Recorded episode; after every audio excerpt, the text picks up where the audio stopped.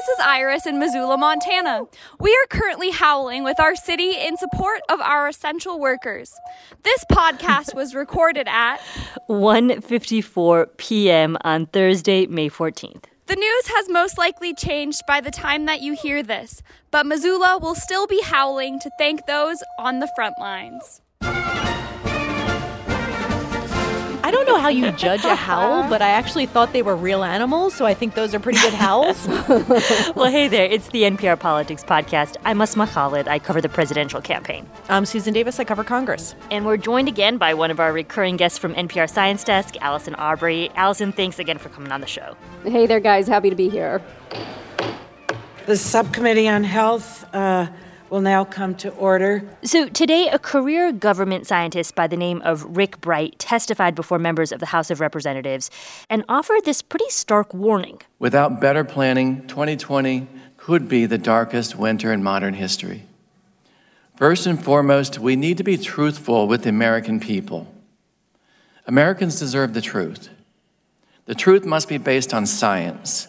We have the world's greatest scientists. Let us lead. Let us speak without fear of retribution. Allison, I want to begin with you. Can you just tell us who Rick Bright is and what brought him to the Hill today?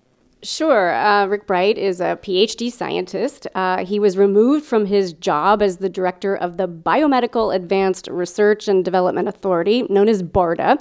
It's part of the federal government, and he filed a whistleblower complaint with the Office of a Special Counsel. He contends that he was removed from his post by top officials at the Department of Health and Human Services because of his urgings, basically, that funds allocated by Congress to tackle COVID 19 should be invested in what he called science scientifically vetted solutions and not in drugs, vaccines, and other things that lack scientific merit. In particular, what became clear in his testimony today, he says the straw that broke the camel's back was his pushback on expanded use of chloroquine or hydroxychloroquine um, to treat patients during this pandemic. This was a drug touted by President Trump. Now, his refusal to promote the anti malaria drug is why he says he was removed from his job. But in his testimony today, he also painted a much broader picture of what he says was inaction in the early days of the pandemic and suggests, without necessarily naming the president directly in the course of his testimony, but essentially that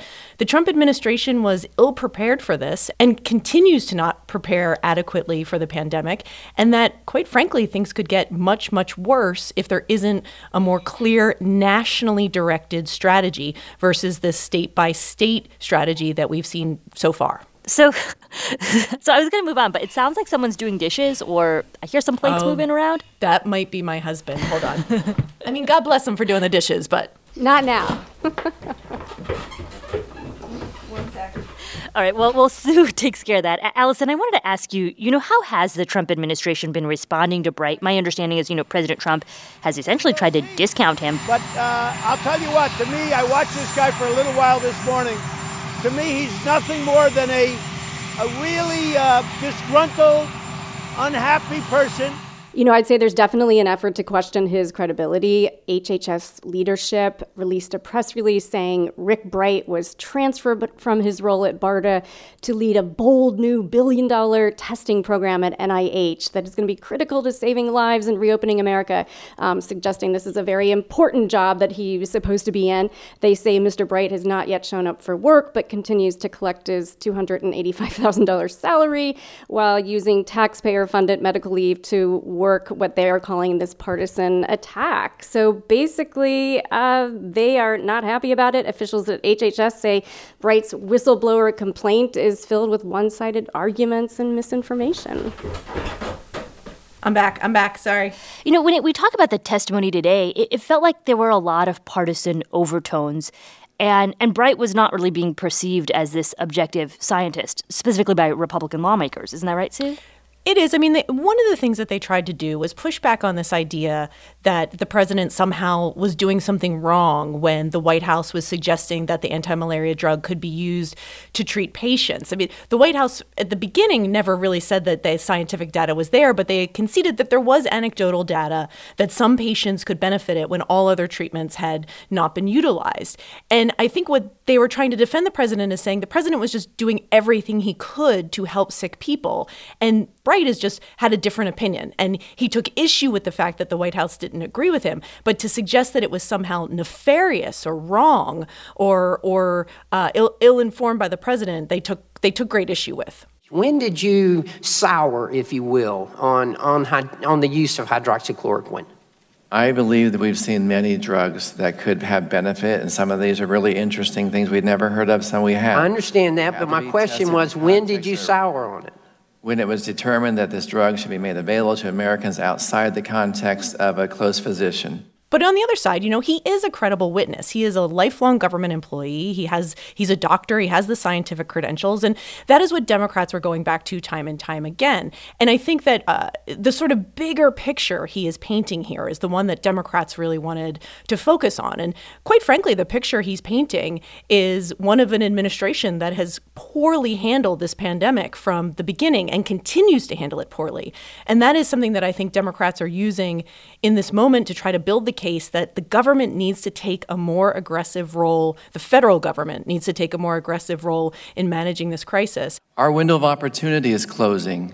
If we fail to improve our response now based on science, I fear the pandemic will get worse and be prolonged. I think he's painting a picture of missed opportunities. He's looking back and he's saying, look, in January and February and March, I was urging the higher ups, please pay attention to the shortages of, of masks and swabs coming. He was getting signals from many different uh, sources, he said, that they needed to stockpile more N95 masks. He says nobody was listening to him and that his urgings were sort of falling on deaf ears. At one point, he talked about bringing this up in a meeting, and here's what he heard back from folks higher ups at HHS. They informed me that they did not say, believe there was a critical urgency to procure masks. They conducted some surveys, talked to a few hospitals and some companies, and they didn't yet see a critical shortage.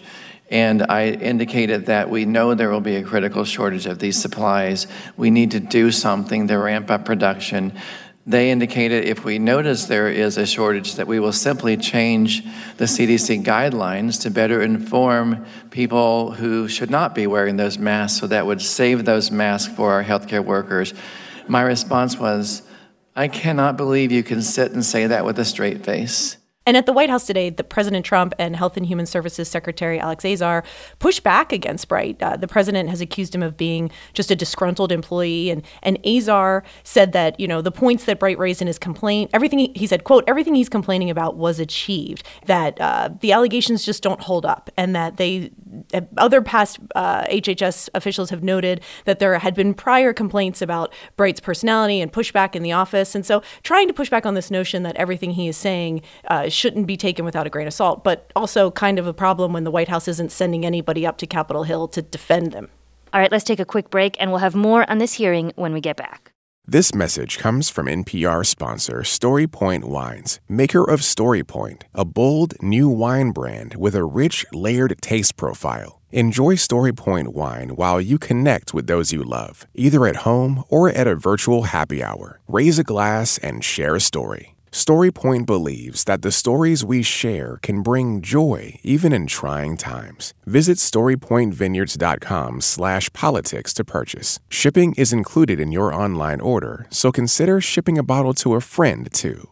Face masks have become the new normal as we continue to grapple with the ongoing pandemic. But when did we start wearing masks for our health and safety? This week on Throughline, the origins of the N95 mask and how it became the life saving tool it is today. Throughline from NPR, the podcast where we go back in time to understand the present. And we're back. And, and I want to delve into some of the specifics that Bright talked about. Let's start with the shortages of masks and swabs. One thing that he said that that's stuck in my ear is that he was talking about the availability of masks and and criticized that because the masks had come from foreign countries and they hadn't gone through proper vetting processes, he said that frontline workers in this country, healthcare workers, could be using those N95 masks, but that they could only be certain about 30% effective. Essentially, that these masks aren't as effective as we believe they are. And I just hadn't really heard that, and it really stuck my ear as something that could be one of these potential growing crises that he talked about. Congressman, I'll never forget the emails I received from, uh, from Mike Bowen and indicating that we are, we are mask supply or N95 respirator supply was, was completely decimated. And he said, We're in deep. The world is, and we need to act. And I pushed that forward to the highest levels I could in HHS and got no response. And really, I think what he was pointing out there is that due to delays in procuring N95 masks, uh, we've had to import a lot of them. Now, it's not clear the extent to which these masks may be subpar, but I will say that the National Institute for Occupational Safety and Health, NIOSH, they did recently test masks that had been imported to the US and found that more than half of them did fail to block out 95% of particles, which, of mm. course, is what an N95 mask is supposed to do. Now, this is a limited analysis. They said they weren't able to test the whole batch, but it is an indicator that perhaps perhaps, you know, you just don't have the quality control when you are importing these masks. You know, Allison, the other thing I want to ask you about was his assessment of having a vaccine. And I and I ask that in part because I feel like a lot of us are sitting here thinking that okay, you know, the situation with COVID may not be good, but eventually there'll be a vaccine and and there's a sense from President Trump that that vaccine is going to be coming shortly. Yeah, I mean, you could see on his face uh, when he was asked about that question, he was point blank asked, When will we have a vaccine? And he said, That is a really difficult question to answer. He pointed out that sometimes it can take 10 years to make a vaccine, that making vaccines it's very difficult. You have to have safety, you have to have efficacy. I mean, think about vaccines like this. When you give a drug to a person who is already in really bad shape, right, and might be dying, dying. Well, giving that person that drug, you do the risk benefit calculation and you think, okay, it, it, might help, can't hurt. The person's already in bad shape. It's a very different situation when you're going to give a vaccine to 300 million people, right? The safety studies that have to be done, um, those take time. And so he was saying, you know, this 12 to 18 month timeline that's been floating about, it sort of um, makes people optimistic. But he said, hmm, if everything goes perfectly, then we might have some safety, some efficacy data in 12 to 18 months. Then it's a completely different process to ramp up production to get to 300 million doses, right? There's no one company that's going to be able to produce 300 million vaccines. I mean, this is going to take a national effort. And he was saying, look, we don't have a coordination plan for that either. All right, so before we go, we actually have some unrelated breaking news. Senator Richard Burr, a Republican from North Carolina, has decided to temporarily step aside from his role as chairman of the Intelligence Committee.